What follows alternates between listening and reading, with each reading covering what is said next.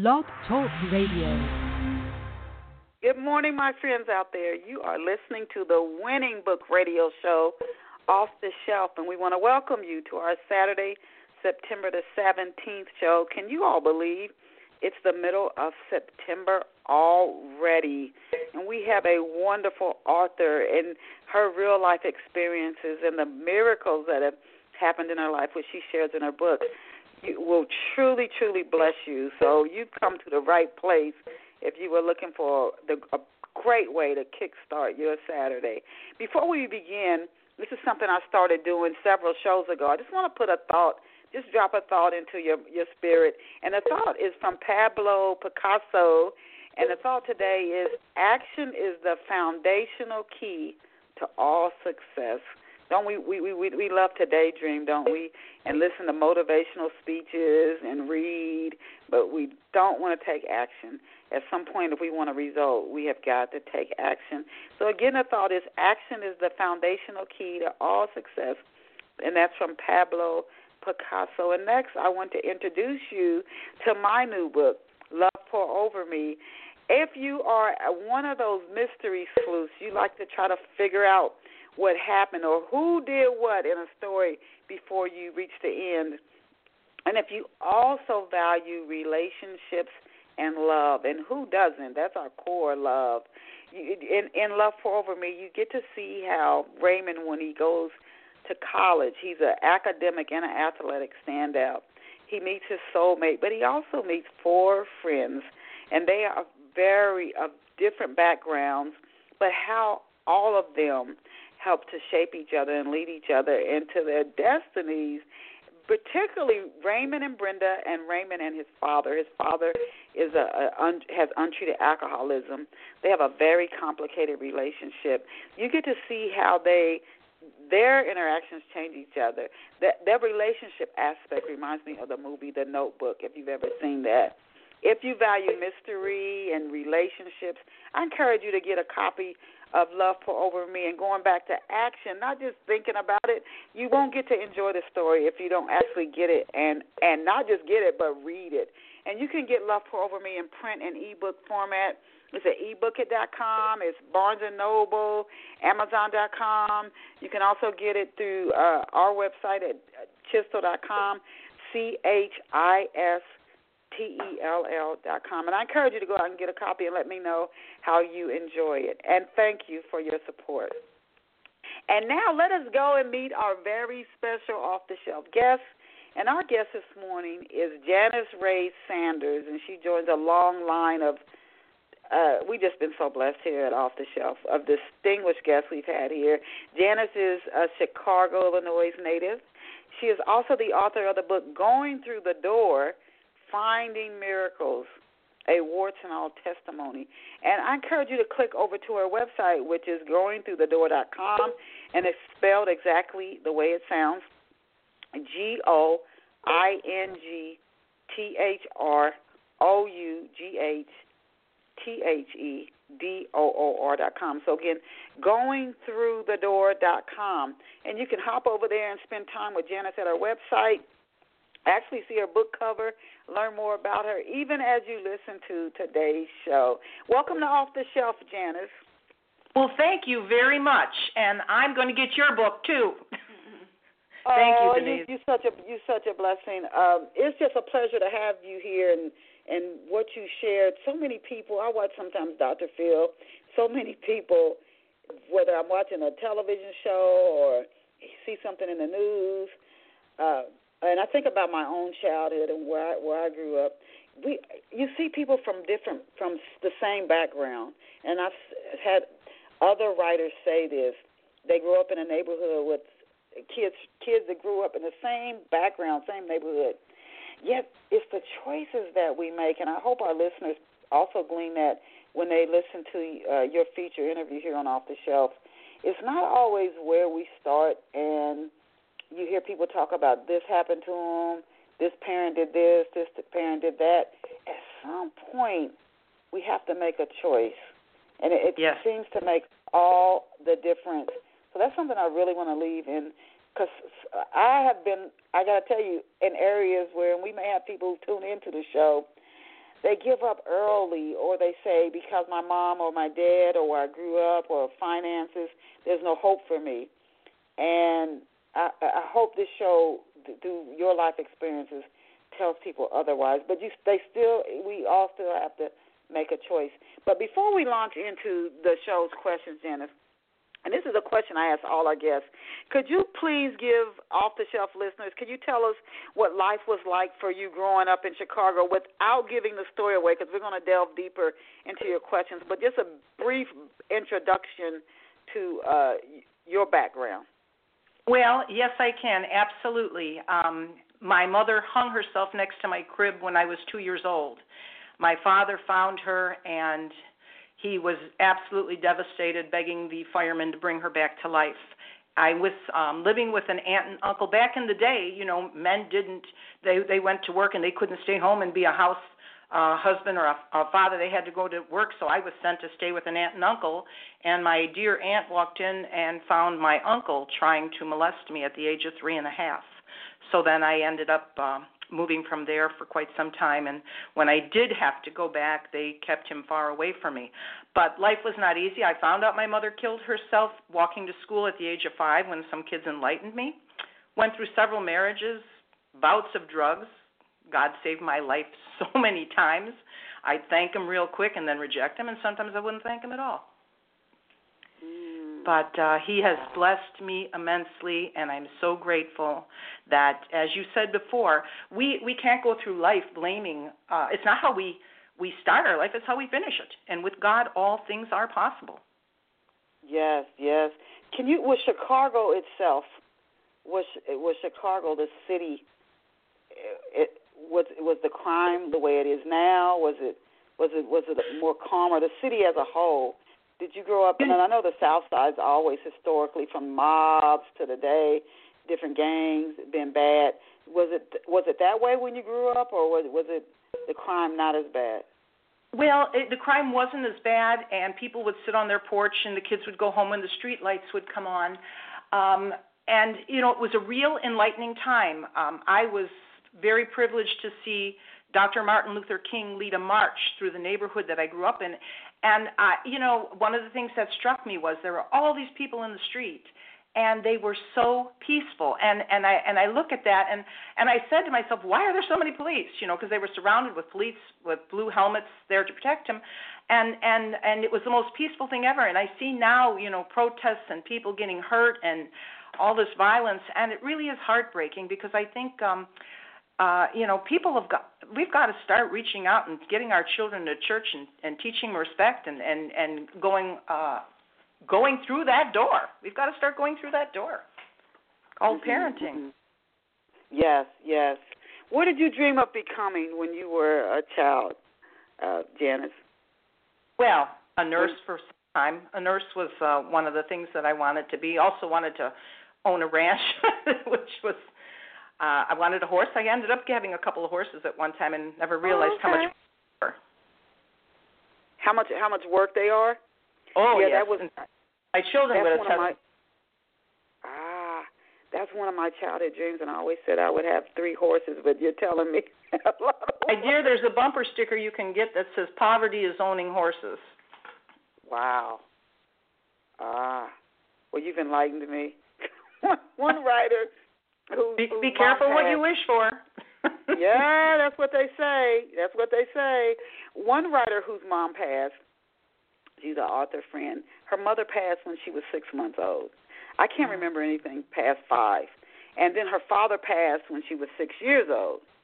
And she said she she felt invisible. She actually went to live with her aunt. Her first aunt she lived with was nice, and I think she passed. And then the second aunt wasn't so nice. But she said she felt invisible and she works today in Canada with orphans to try to really help them. And she said people don't they're the they're the people who are invisible. Nobody sees the the kid who doesn't have any parents. They just they go unnoticed. But a relative took her in. Uh, then the following relative wasn't so kind. So when when mom when my my mom passed when I was seven, but I didn't feel invisible. I still had my dad. But I did feel as if I shouldn't ask questions about my mom, that I shouldn't talk about her or be sad. It's almost as if just go on as if this never even happened. And I picked that up that that don't talk about it, don't be sad, just act like it didn't happen from well-meaning relatives. And I'm thinking about my friend, and I had somebody. I wrote an article years ago, growing up without my mom, and a lady said her sister passed, and she was raising her her niece, and she was she was like, I don't know what to do. Can you give me some guidance? Did you feel as if you were expected at some point in your life to act as if nothing had happened after your mom passed? Like you were supposed to act like this didn't even happen? Well, yes, talk I do. I it?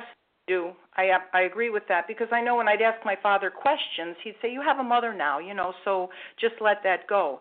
And um, you know, I even look at that nowadays when you look at child molestation.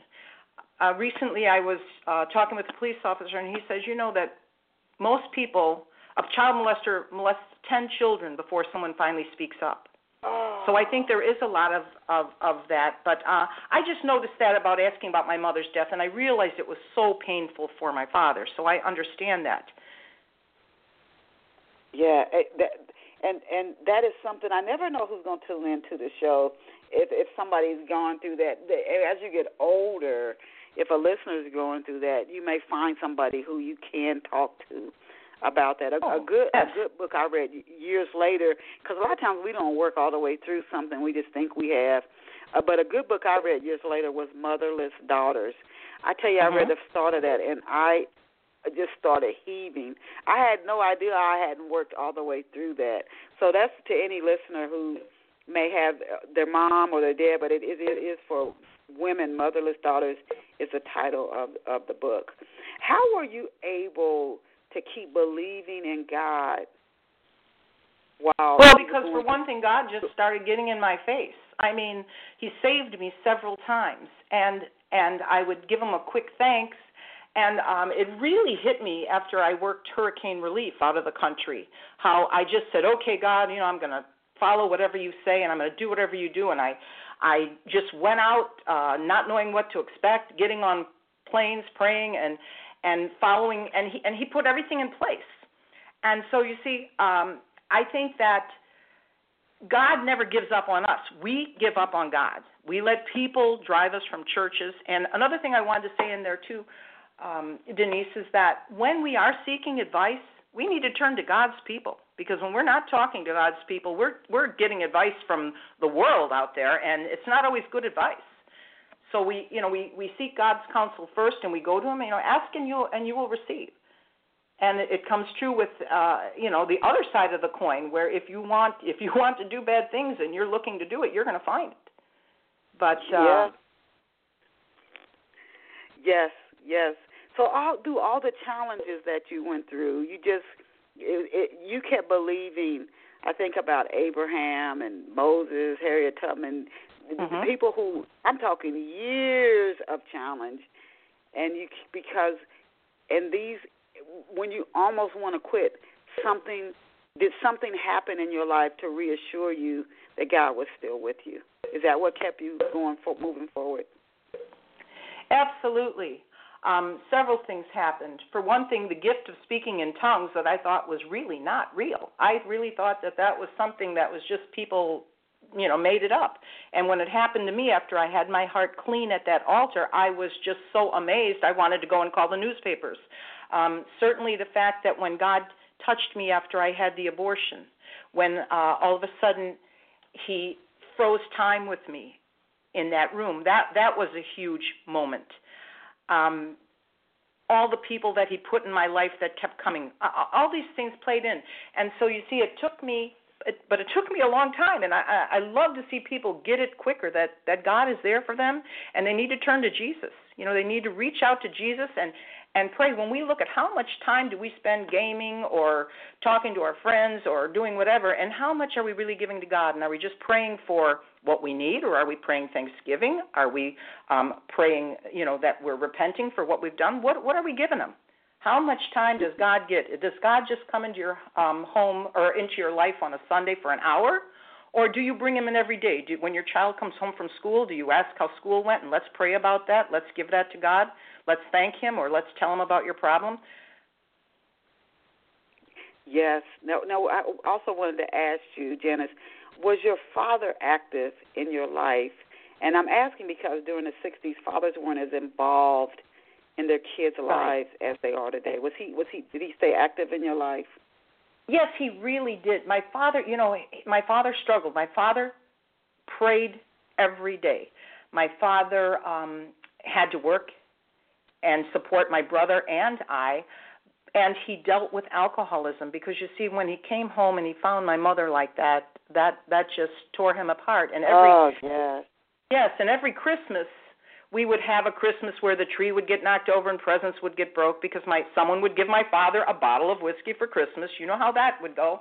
And so christmas would fall apart. And it wasn't until i was about 18 and saw um some information about my mother and christmas day was her birthday. And finally he told me that on oh.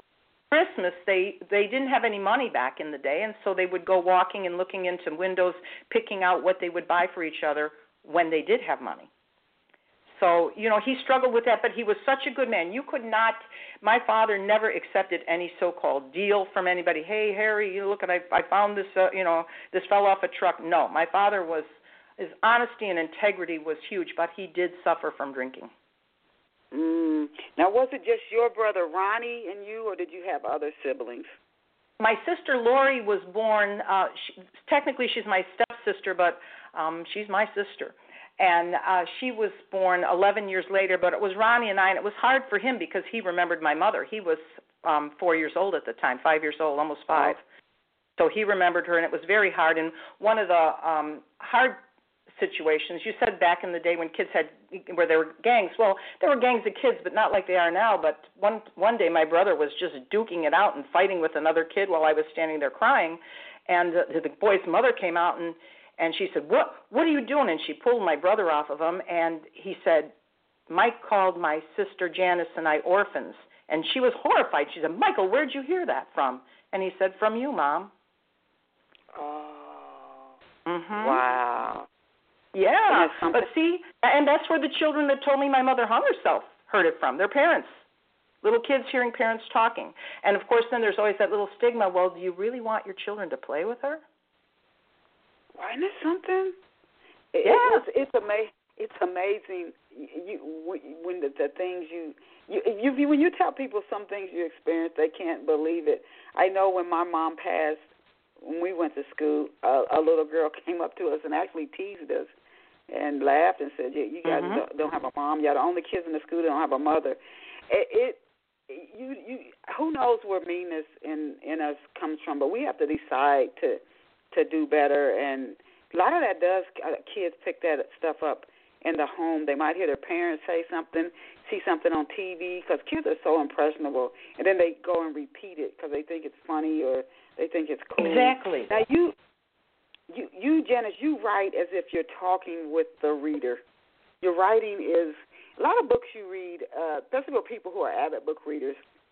The you can even though the writer you what you connect with is the character in the story generally, and you can see the writer's craft and talent at work. Reading your book, it it, uh, uh, it's it felt like you're actually speaking with the reader like the reader's sitting next to you and you're just telling them your story. Um, I wanted to ask you, how were you when you started writing, not just on this book, but how were you when you started writing, period? And why do you think your, your writing style is so open and candid? Well, you know, I I always liked to write. I I loved my English class and and but I never really took any creative writing classes at all. So I I would write things down young, but never wrote anything uh of consequence. I always felt I had a book inside of me, and I was actually going to write the wrong kind of book, okay? and God kind of said, "No, you're." Well, He didn't just kind of say. He said, "You're not going to write that book." And then I'd say, "Yeah, but I could write it under an assumed name, you know." And and He'd say, "No, you're not going to write that book." So um, and he told me to write it in the way like I'm having a conversation. I wish I could have added my waving hands on the pages because I always talk with my hands. Um, and th- that's one of the reasons I didn't let uh, our the publisher of my book use their editor. I let someone that knew me from the age of eight, and he was 21 at the time, and I had his, him edit it because I wanted it to be that conversation. So many times when people are giving testimonials, they say, "Well, yeah, and I went through this little bad time, and now I found God." And I, we got to put it all out there. And so I wanted someone that knew me before and after. Hmm. Okay.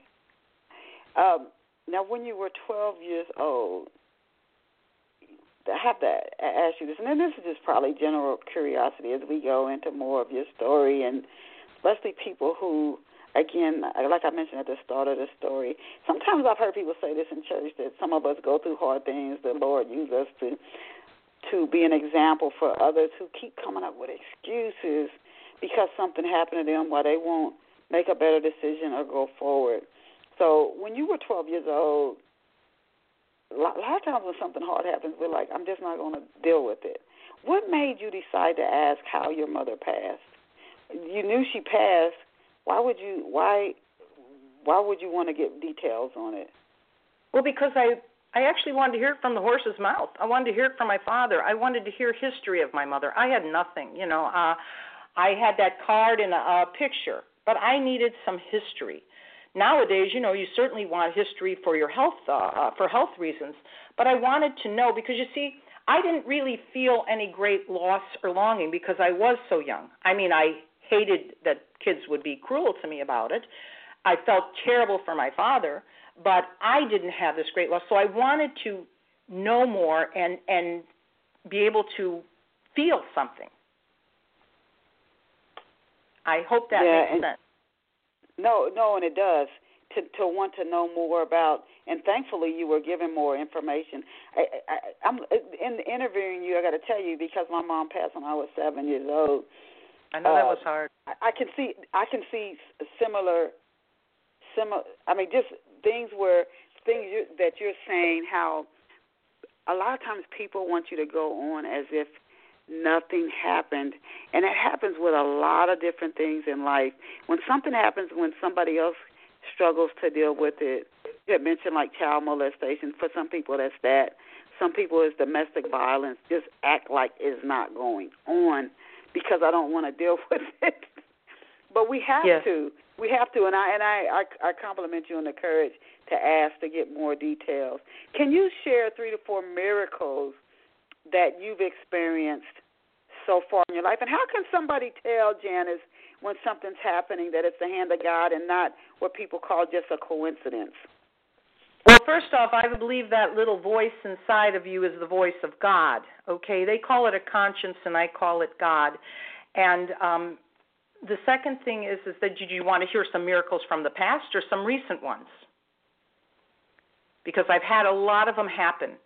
Um, in in my front of my book, I wrote, uh, "May I live, Verna, may I live to see you baptized." And she started Bible studies out of the country, and she decided she wanted this baptism, and so uh, we were so excited. And the night, I think, was the night before she was to be baptized. Her husband came to her, and he was livid, and he said he forbid her to be baptized. He was going to, he was uh, stop drinking. He was going to go back to drinking, but he forbid her to do this. And she came over, and she was crying, and I got upset, and I said, "Wait a minute, we're we need to we need to pray and we need to pray against the enemy. This isn't your husband Paul doing this. This is the enemy that's trying to stop you from being baptized. And we prayed and we prayed and the next uh she came over that morning and Paul had changed his mind.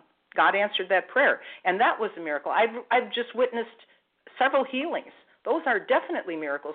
Albert Einstein once said you could believe everything's a miracle or nothing's a miracle.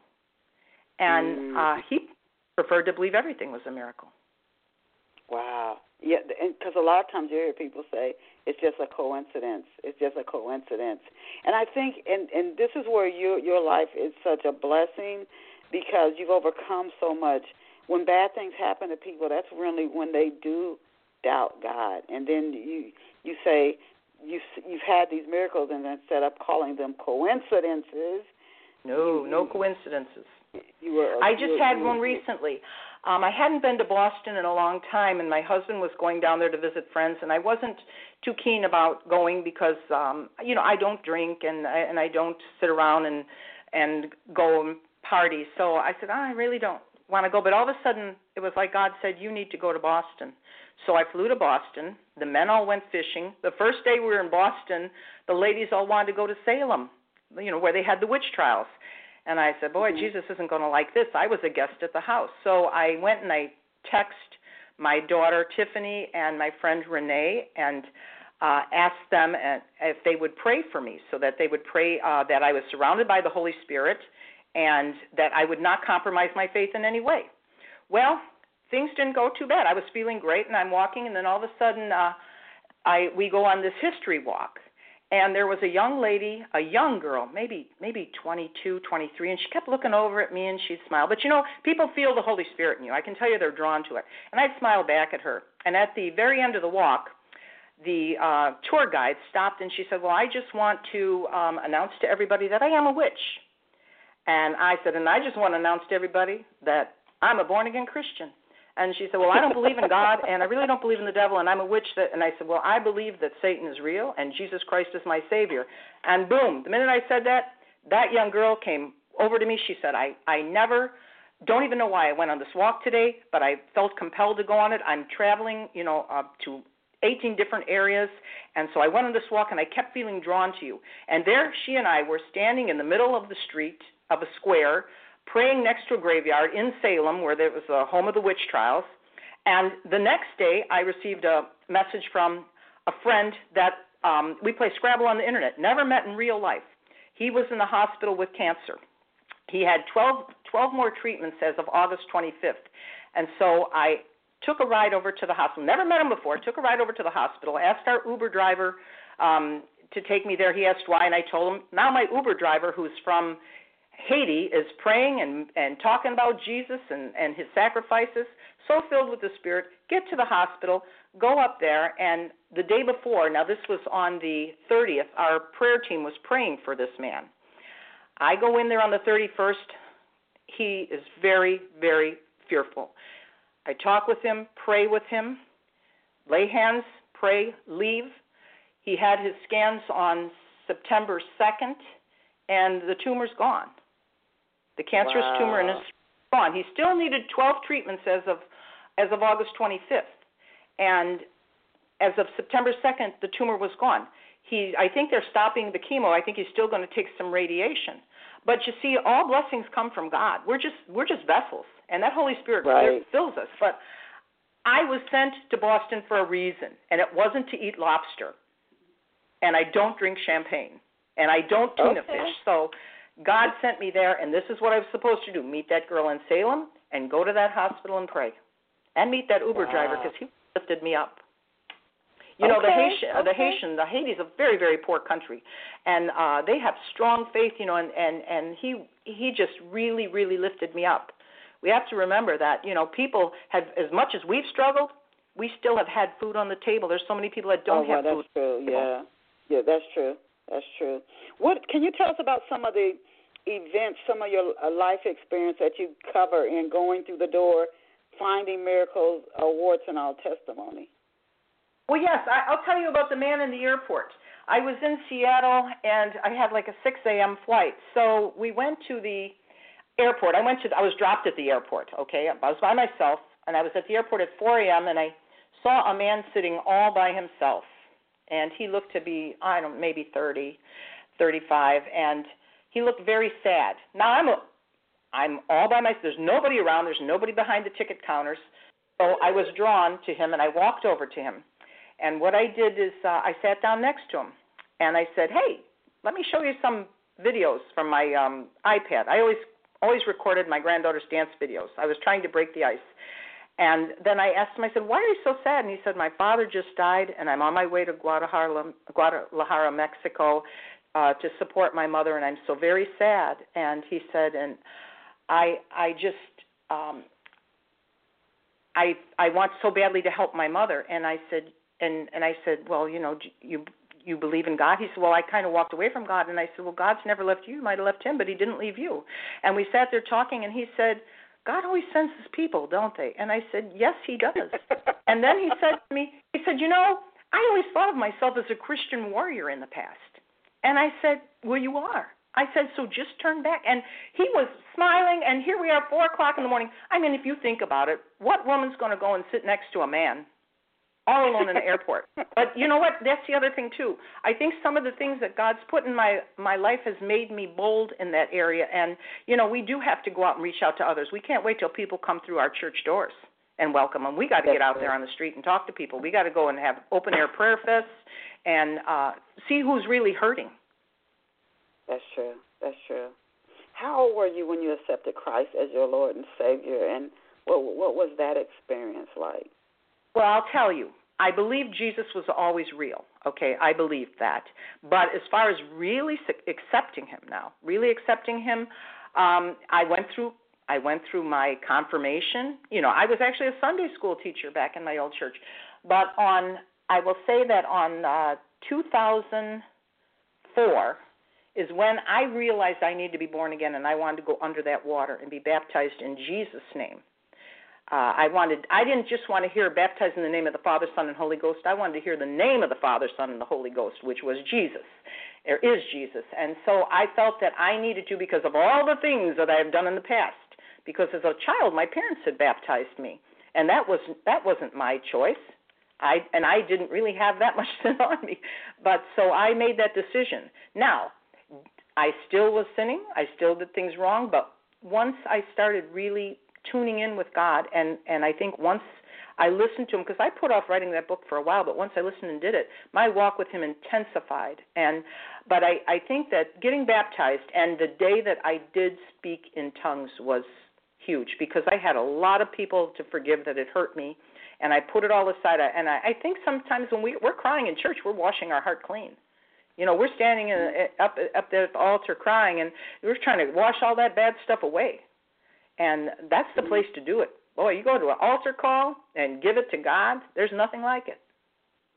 Now, have you ever thought, Janice, with your with your experiences, your past, not just something that you would study in school in like a psychology class or uh, theology or seminary, but something that you've lived through, not just through studies and working with other people and doing research work, but actually lived through. Have you ever thought about working with girls who grew up without their biological their biological mothers? They may be adopted, orphans, put in foster care, and they're struggling. Have you ever thought about working with you know young girls who are going through struggles due to the fact that their mother isn't there?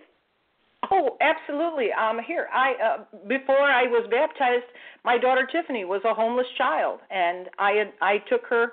Uh, just came to me that I was going to help this child, and she was 16 years old at the time, and she is the blessing of my life. I love my children. God has blessed me with my wonderful sons, Rudy and Michael, and blessed me with this daughter after I couldn't have any more children.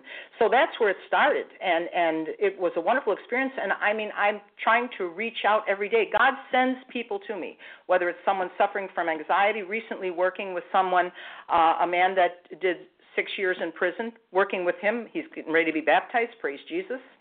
Um, anybody that God sends my way, I I mean I'll, I'll talk to people in Target, grocery stores, anywhere. I wear my little button that says "Ask me about Jesus," and uh, so I I am drawn. I'm happy to work with girls. I'm happy to work with anyone God sends to me. And I'll tell you, there has not been uh, uh, a um, a lax. Uh, you know, the, the people are showing up. They're coming. I'm meeting God's people everywhere and um, and these are people that God wants to be helped. You know, these people that really have not had it easy, and He wants us to reach out to. Mm-hmm. And I'm, in fact, right now I'm I'm reaching out to a young girl in Jamaica. We're doing it through Facebook um, Messenger, and she's struggling because you know she she wants to feel like she's loved, and she's far in the mountains, away from a, a church uh, that she could go to, and everybody wants someone to love them, and then they start making bad choices when they have to realize that there's nobody's going to ever love them as much as our Savior. Jesus Can we just is talk about love. That, that for a minute. Uh, you, you're at a place now where you've learned from mistakes, and a lot of us, as not all, but a lot as we get older, we start to learn from our mistakes. And I always, when you see somebody who's young and they just don't know yet, they just don't know. Maybe a guy says "I love you," or somebody tells them they love yes. them they end up in a relationship that is maybe abusive or some women have gone to jail for doing criminal things because their boyfriend, right, or, or even a woman encouraging a guy to do something wrong. But we all do want love. That's at our core. But when you're young, sometimes you just don't notice somebody's lying to you. Are there any signs that you could share with listeners that yes, it might feel good. This person, you might think they're going to be there with you forever, and it's just not. That's just not the case. Are there any signs that could help a young girl or a young a young man avoid some future hurt? Oh, absolutely. First, listen to that inner voice in you. The inner voice isn't going to lie. Do not listen to your feelings, okay? Feelings do not have any intellect. Uh, so many of your friends will say, go with what you feel. Well, no, that's hormones. Don't go with what you feel. Ask them to invite them to church. Take them to church to meet your pastor. Take that person, whether it's a male or a female. But you you have to start listening. We cannot. One of the things, and, and I think especially as women, we take we look at someone and we project in our mind what we want that person to be, and we start molding them around in our mind instead of seeing what's ab- absolutely in front of me. I remember when I was very young and I was getting married, I said, you know, I know he drinks a lot, but once we're married, he won't do that. Oh. and I mean, this was just, I was so naive. But again, God is telling you, when you feel that this isn't right, you, you know, you, you got to listen to that voice and, and seek the counsel of people that are following God.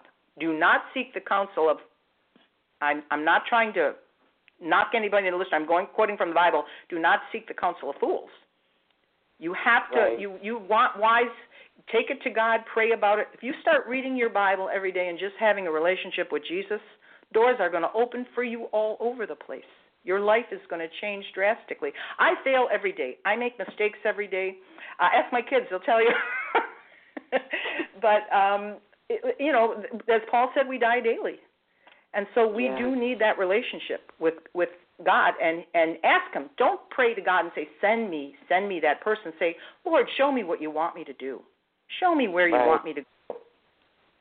And you know, even for some a young girl who might or or a young boy who might not be in in church, that don't follow your feelings.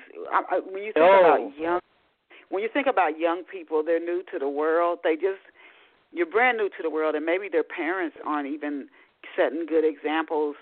You see it every day. I don't know how many kids fall through cracks. So you don't want to follow just your feelings like what you said. And I've heard other people say that.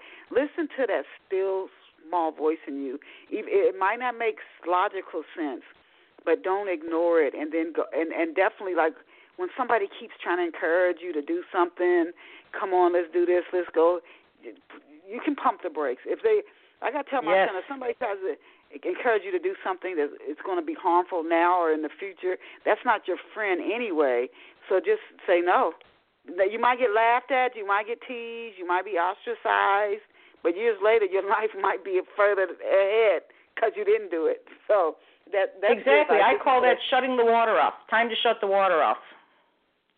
Yeah, time to it's harder time when to you, it's thinking. It's see, we're both younger. We're older, Janice. It's harder when you're young, though, because when you're young, that peer pressure can really, really seem strong. Where you you're like, if if my friends, if I don't do this, my friends are going to make fun of me. When you're young, that's a big deal. When you're older, it's not.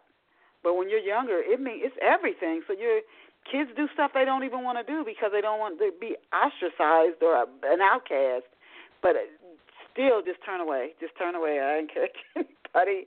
You you you'll be very glad that you did years from now. You just have to say no, and I just have to be the odd one out. What what process did you use, Janice, when you were writing, going through the door, finding miracles, a warts, and all testimony?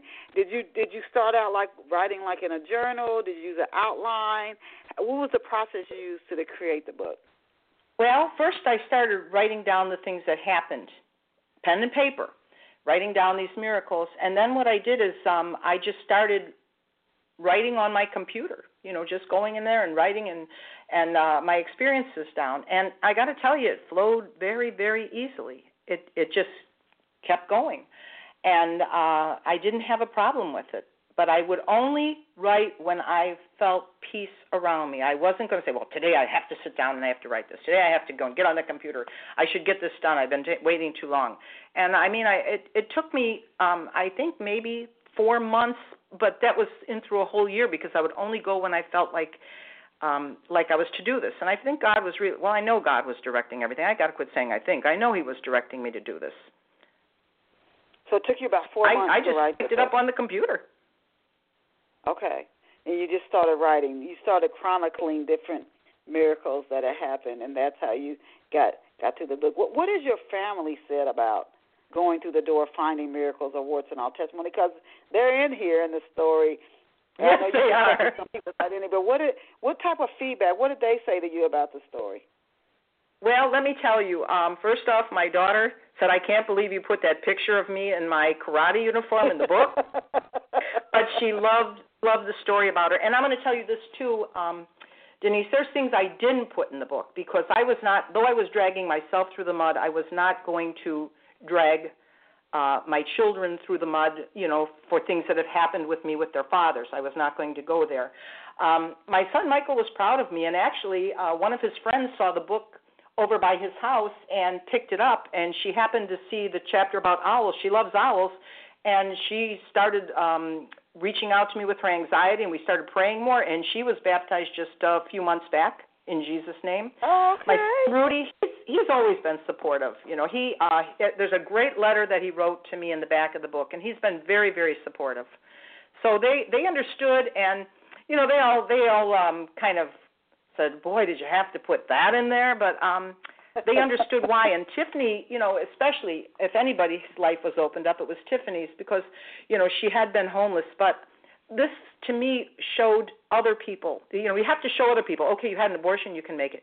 You you, you almost died, you can make it. You had this happen, you you know, you had somebody Yeah. kill himself. You can make it. You can make it. And Tiffany is such a tower of strength, walking in the faith, uh, that I had to put her story in. Oh. I didn't, and by the way, I didn't ask anybody's permission either. I'll tell you that right now. I just wrote it. I didn't say, "Hey, do you mind if I write about you?" It was like, mm. I the only one I did ask were some other people. I said, "I'm going to write about you." Is that okay? And they said yes. Did did anybody reading the book who had known you for years, did they say to you, did they see you in a different light? Like, wow, I didn't know you thought that, or I didn't know that. Did did any was anybody like surprised, like, oh my God, I didn't know that, or I didn't know you thought like that or felt that way, or I heard from so many people, I didn't know you were going through that. I didn't realize all this had happened. Um, I heard from people that I went to kindergarten with. Um, lots, lots of wow, oh my goodness. And then I also, you know, Amazon. I, I've got. I think I got. I am carrying five stars on the review there, and I can tell you, a lot of the reviews they're just really, really phenomenal. They they were they appreciated that I really put myself out there, because Yeah. um, you know you can relate then, and and and I think one person said it helps them start to realize that they have miracles in their life, and another person said you're making me rethink my whole um, outlook on on God. I got to start looking into my faith, and I will say this it's not about pushing any church on anyone. You go where you feel God. You go where you feel God's presence. You walk in a church and it's feeling dead and you just want to sit there and look at your phone, find another church. Go Yeah. in go into a church where you can feel God's presence. right? You know, that- like again, the God within, you know, Christ is the kingdom of heaven is within. Amen. You you that's where those promptings are going to come from. So yeah, pay pay attention not to what we see on the outside, but but yeah, what what you feel agreeing with the God within. Can you tell us about the woman who you call mom? What is she like, and how does she impact your life? Oh, my mama. She's wonderful. When my after my mother killed herself, you know, my father later on would go on a date and when he announced he had two motherless children at home, the woman would get up to go to the bathroom and sneak out of the restaurant. And so my mother, Carol Lee, was from the Cayman Islands and she didn't leave. She stayed. And I can tell you that uh I wasn't happy. I didn't want her I didn't want to share my father with anybody. I wasn't happy that my brother thought she was phenomenal. And she came into my life and she opened up my heart. The fact that she took us and and raised us and loved us that made it easy for me to take Tiffany and and open my heart to Tiffany. And she, you know, she also always prayed and talked about God. My mama now has Alzheimer's and she's living back in the Cayman Islands with my sister. But um I go to see her often and I will tell you that she's very happy and when I when I go to visit her, I'll sit there and read the Psalms and she tries she she she can't really articulate anymore. She tries to talk and when she couldn't talk, she reached down and tears were coming her eyes and she picked up my hand and she kissed my fingers because she remembers the Bible. She doesn't know who I am, she doesn't know my name, but God hasn't left her. So she is just a blessing. She's 89 years old and I thank God for putting that door in front of Carol Lee, Leola Thompson, and her going through it and taking me as her child. Wow. Wow. Now we kind of touched on this earlier. One one reviewer shared this about your book. Uh, I read this book from start to finish in one evening. For many of the years detailed, I knew Janice. You never fully realized the many internal struggles she was experiencing. She was all, she has always been such a strong, resilient woman. Was it when I asked you, were it was anybody surprised? Was it your intention, Janice, to keep the details as you were growing up? was it your intention to keep the details of your life private, um, or did you think that it was that that even though all these things, these what we think are huge things happening to you, that you thought it wasn't it wasn't a big thing, or were you trying to say, I just want to people, I want to be uh, create a happy outlook about myself. Well, I did keep things intentionally private when I was young because they'd use it against you the kids would torment you to pieces. So I tried to not bring that up. During my defiant years and, and drug years, I used uh, my mother's suicide as one of my reasons for doing these things. But remember, I didn't have that great feeling because I didn't know her. But I was rebelling and and just doing what I wanted. Didn't want anybody to tell me what to do. Um, but the thing of it is, is that um, with close friends, I share a lot. I think my daughter always says, "You don't have a filter, mom." and that's true and i think that's a good i do because i you know you you really want to be honest with people and and uh so i i just really didn't try to make myself an enigma or just hold too too much back but during my young years yes you know i i was tortured enough in school my maiden name was fink you go through school with the last name of fink and that's not easy i'll tell you oh god you, you, you i don't know why kids it's like a tradition. Kids to do things with your name. They do things. I got to tell you, you wonder where where does this all all spring from? You you struggled. I have two friends who struggled with drugs. One, she's a uh, the secretary of the church I used to go to. I moved, so I don't go there anymore. But it, just, the stories are resilient when you hear people, because sometimes people will say, "Oh, you can never get over this," or whether it's drinking or whatever. And then you know people who have. Not that it's not something you have to work at, but that you you do get over it. Are, is there any advice you could share with somebody who is struggling with? It could be a food addiction. It could be alcohol. Could be drugs. It could be some other type of of, of an addiction. Some people have an uh, hoarding, where they just you ha- you're struggling with something because you're using it to deal with something else. Is there any guidance or advice you could give to somebody who's struggling with that now, especially if they're still trying to hide it? I, I definitely, uh, first off, seek help. First, seek help from your Savior. Um, I read um, Eric Clapton, the guitarist, uh, his autobiography, and he tried everything to kick heroin. He was uh, struggling. He went to a few rehabs and finally, one day, he threw himself on his knees and he just asked God to help him. He threw himself down and he walked away from everything. He walked away from the drugs. But seek help. First, first go to your Savior. Humble yourself. Submit to Him. Really ask Him. Ask Him to show you and send you directions. Go to those programs and reach out. There are people there to help you. Um, you know, you you can't do this alone we all you know we always think I used to think I could fix anything and that was just a band-aid. Every time I tried to fix anything it was putting a little band-aid on for about 5 seconds and then it all fell apart. So we we do need we do need help and we have to not be afraid. Now, would I share this with um what I'm going through with people that are doing the same stuff? No. No. And I and I'll tell you also, ask God to send you His people. You you have to walk away from some people that are in your life that are taking you down that path, and it gets lonely. And you ask God, send send me your people. Send me people that are going to uplift me. Don't don't send me people that are going to bring me down. And I'm going to tell you what else we can do. We can also pray. Pray to God to take things away. Take this from me, Lord. Mm. I I tell you, we have had many people healed of alcoholism. I am not knocking any 12-step programs or or AA at all, but I'm saying that people that have come to the altar and walked away from it, you know, that day. Um, you know what the funny part is? I said 12-step program. We sure never need any help for anybody uh, to call anybody to help us to sin, do we? It just comes so natural. Yeah. Think about it. You help me stop drinking. Help me stop doing drugs. Hey, can you help me? I need to sin more. Nope. We we do that just fine. Yeah. yeah. You know what? And and and and yes, asking for help. It, when you think about it, when you think about creation, it says God created us because God wanted something to communicate with. There's no way you're not going to live a good life all by yourself. Whatever you're trying to do in life, you're going to have to reach out to somebody else. I don't care what it is. I don't care if it's starting a business. I don't care right. if it's you want to.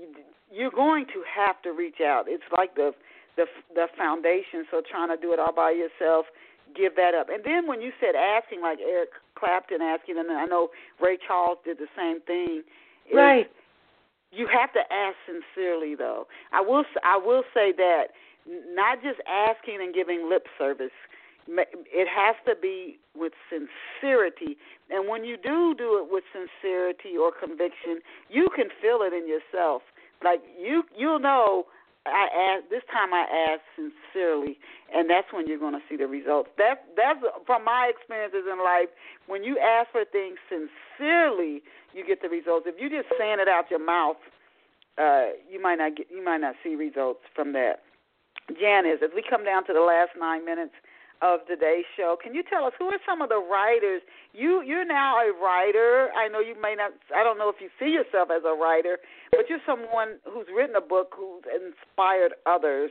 Who are some of the writers who inspire you, and what is it about their work that you appreciate the most? Oh, I love John Steinbeck. I loved his books, um, Mice and Men, uh, um, Grapes of Wrath. You know, they showed people back in a time period uh they had they had everybody's got things to struggle i don't care what time period that you you are born in and they showed people that have went through hardships and and he gives his characters such a flavor that you know them um one I don't care for John Grisham's books because his characters always seem so one dimensional. I also like James Clavell. He wrote Shogun. I I love the history and and uh I like to read a lot of um a lot of uh, autobiographies too. I really enjoy that and read. And I wanted to say one thing with your um, readers out there that are struggling with something, and maybe they're struggling with an addiction. Right now, you're writing your own testimony. God's not going to make that path go from A to B. You might go up that mountain, down that mountain, go sideways, go around a corner, but your testimony is being written, and you you once you overcome these things, what a story you're going to have to share with others. Wow. Yes, and and encourage others, and we have to just meet up with the people that God wants us to meet up with, and let Him lead the way. But do right. you have plans? Yes. Do you have plans, Dennis, to write another book? I have a lot of people asking me that, and I've got a lot of things I could add into it because so many things, like I say, have happened. And I, I'm looking, you know, right now we're sending um, little mailings across the United States to churches because, first off, I want to say this I have not profited one penny from that book. In fact, all proceeds I donated to my church because they were going through um, a renovating and they found mold and it, so it became very expensive. But I mean, even the cost of the book, nothing has been written off. And I had to laugh because my husband said, "Wait, you're you're not even taking subtracting your cost of doing all this?" And I said, "No." And he goes, "So." We're paying the taxes on everything, and your church is getting all the money. And I said, yes. so please, uh, you know, this is my my biggest reward, my biggest royalty is when people come to Jesus. And if they are baptized in Jesus' name, praise God. That that's nothing makes me happier. Yes, yes, yes, because that's that's new life. Now, if you wrote a novel, Janice, what would that novel be about? Oh my gosh, a novel. Let's see. I, I guess I guess I'd like to write like a thriller. You know, I, I love the okay. Left Behind series. They, they were kind of thrilling, but um, they they were you know very insightful. And uh, I, I guess I would love to write something historical with with a thriller, and always putting God in there, always bringing Jesus in though. Mhm. Now I got to bring him book. in the door. Yes, L- I love your book cover. Who designed? Oh, thank you. The You know what? I wanted that cover to um I you know going I didn't want it to look like I'm going through a door and there's rainbows and unicorns and sunshine. Going through a door is scary. In fact, somebody said, "Boy, that looks like Poltergeist."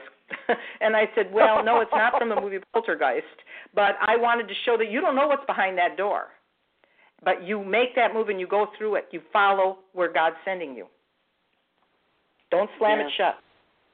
No, and even though you don't, yeah, you're right. But you looking back can see. It look. It sounds like looking back. I think uh, it. It's when people have an opportunity in front of them and they don't know how it's going to go. It sounds like your story. You just kept doing things, whether it was the right choice or the wrong choice, Right. and somehow you you it you ended up in a very very good place which praise god for that have you heard from any youth who are who are living with only one parent who read your book young, a young person i'm talking a teenager or preteen and if so what what have these young people been saying about your book Oh, I just recently talked with a young man in Jamaica, and he says, you know, your book helped me so much. He said, my mother scrubs floors for a living. Okay, she and she puts every penny to help me be better. And in my school, everybody in my school is basically Rastafarian. And he said, and I don't have time for that. He said, when I go to class, I want to be the first one there when my my teachers come in. I'm here to get an education. And he said, sometimes I'm very lonely. And and he said your book lifted me up. Um yes i've heard from young people. Um the young lady that i told you about that about the owls i think she's only 24 i hear from a lot of young people. Um my granddaughter lily started reading it and i said you know I, she's only 12 but i said you know what it's a good thing for her to read because she needs to know family history and she needs to know the mistakes her grandmother made we have to be able to admit we make mistakes we can't go through life saying do as i do uh, do as i say don't do as i do we have to Right. we have to change that Yes. Where can off the shelf listeners get a copy of your book, Going Through the Door, Finding Miracles, a Warts and All Testimony, Janice? Well, they can go to xulonpress.com, X U L O N press, P R E S S dot com, or they can get it on Nook or iBooks or Barnes and Noble's website or Amazon. I said Xulon Press first because that's the part uh, that's the one that gives my church the most money. but they can get it on Amazon too. And please feel free to leave a review. I love reading them.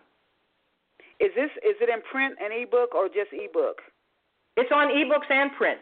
And anybody can also send me an email at Janice Rae Sanders at gmail dot com. So it's uh, J A N I C E R A E Sanders S A N D E R S at gmail dot com. If they have something they want to talk about or reach out, please feel free. Do, do you have any upcoming speaking engagement engagements? And if so, can you let us know about some of your upcoming appearances? Well, I'm getting ready to run out of the country again, and I'm going there to reach out to a friend because her husband has to go back to Jamaica for a year. You only get to work out of out of the country uh, in this country for seven years, and then you have to leave. So I'm going out there to lift her up, and um, I'm quite involved now with several people. I'm looking to do another book signing, but I haven't found the time for it just yet because it seems God's sending me people all over the place. Does that make sense? And I Yes, anticipate speaking at other churches too. Oh, and we what we are doing now is we're sending all this information across the United States to different churches. I think we're on. We've we've sent them to Georgia. We we put a little letter with it because again, if it can help them reach somebody, uh, you know, we want to reach the people that that feel that they they aren't they aren't they're not coming through the door. They're not going through the door. They're not walking through that church door. So we are in the middle of mailing state by state to churches about the book and hoping that uh, it will help somebody there. Been very busy with that. And if last, if you can let us know where you are on social networks, if you're on any of the social media. Um, yes, we have. We're on Facebook. Uh, I think it's just going through the door and finding miracles on Facebook. And I think they can send me because I recently got a uh, email from a pastor, and I think he either went through the website or he uh, went on Facebook. And you've got my email. I just threw that out there. I guess we, if I threw my go ahead. I'm sorry. Oh no, I was I was Go making ahead. a joke. I said I guess if I threw my phone number out there, my husband would shoot me. we have we have been blessed with uh, the presence of Janice Rae Sanders. She has a beautiful spirit through her voice and everything. She's a Chicago, Illinois native, and she's also the author of the book Going Through the Door: Finding Miracles, a Warts and All Testimony. And you can visit her online at goingthroughthedoor.com. G O I N G T H R O U G H T H E D O O R dot com is spelled just the way it sounds. Going through the door dot com. Please go out and support Janice Rae Sanders, the author again of the book Going Through the Door, Finding Miracles, a warts and all testimony. We want to thank Janice for being a blessing here to, to, to me and all of our listeners here. For those of you who may come in at the end of the show and we get uh, the majority of our listeners through the archives, make sure you go back and listen to it in its entirety after the show finishes streaming. As always, go out and create a fabulous day for yourself. Remember, you're awesome. You are amazing. You're a huge blessing. And and again, have a blessed day, Janice. I'll shoot you an email. and a blessing Thank to you, you, so and thank God we all woke up this morning. Start the morning Yes. with a prayer. Thank you, and bye for now. Bye bye.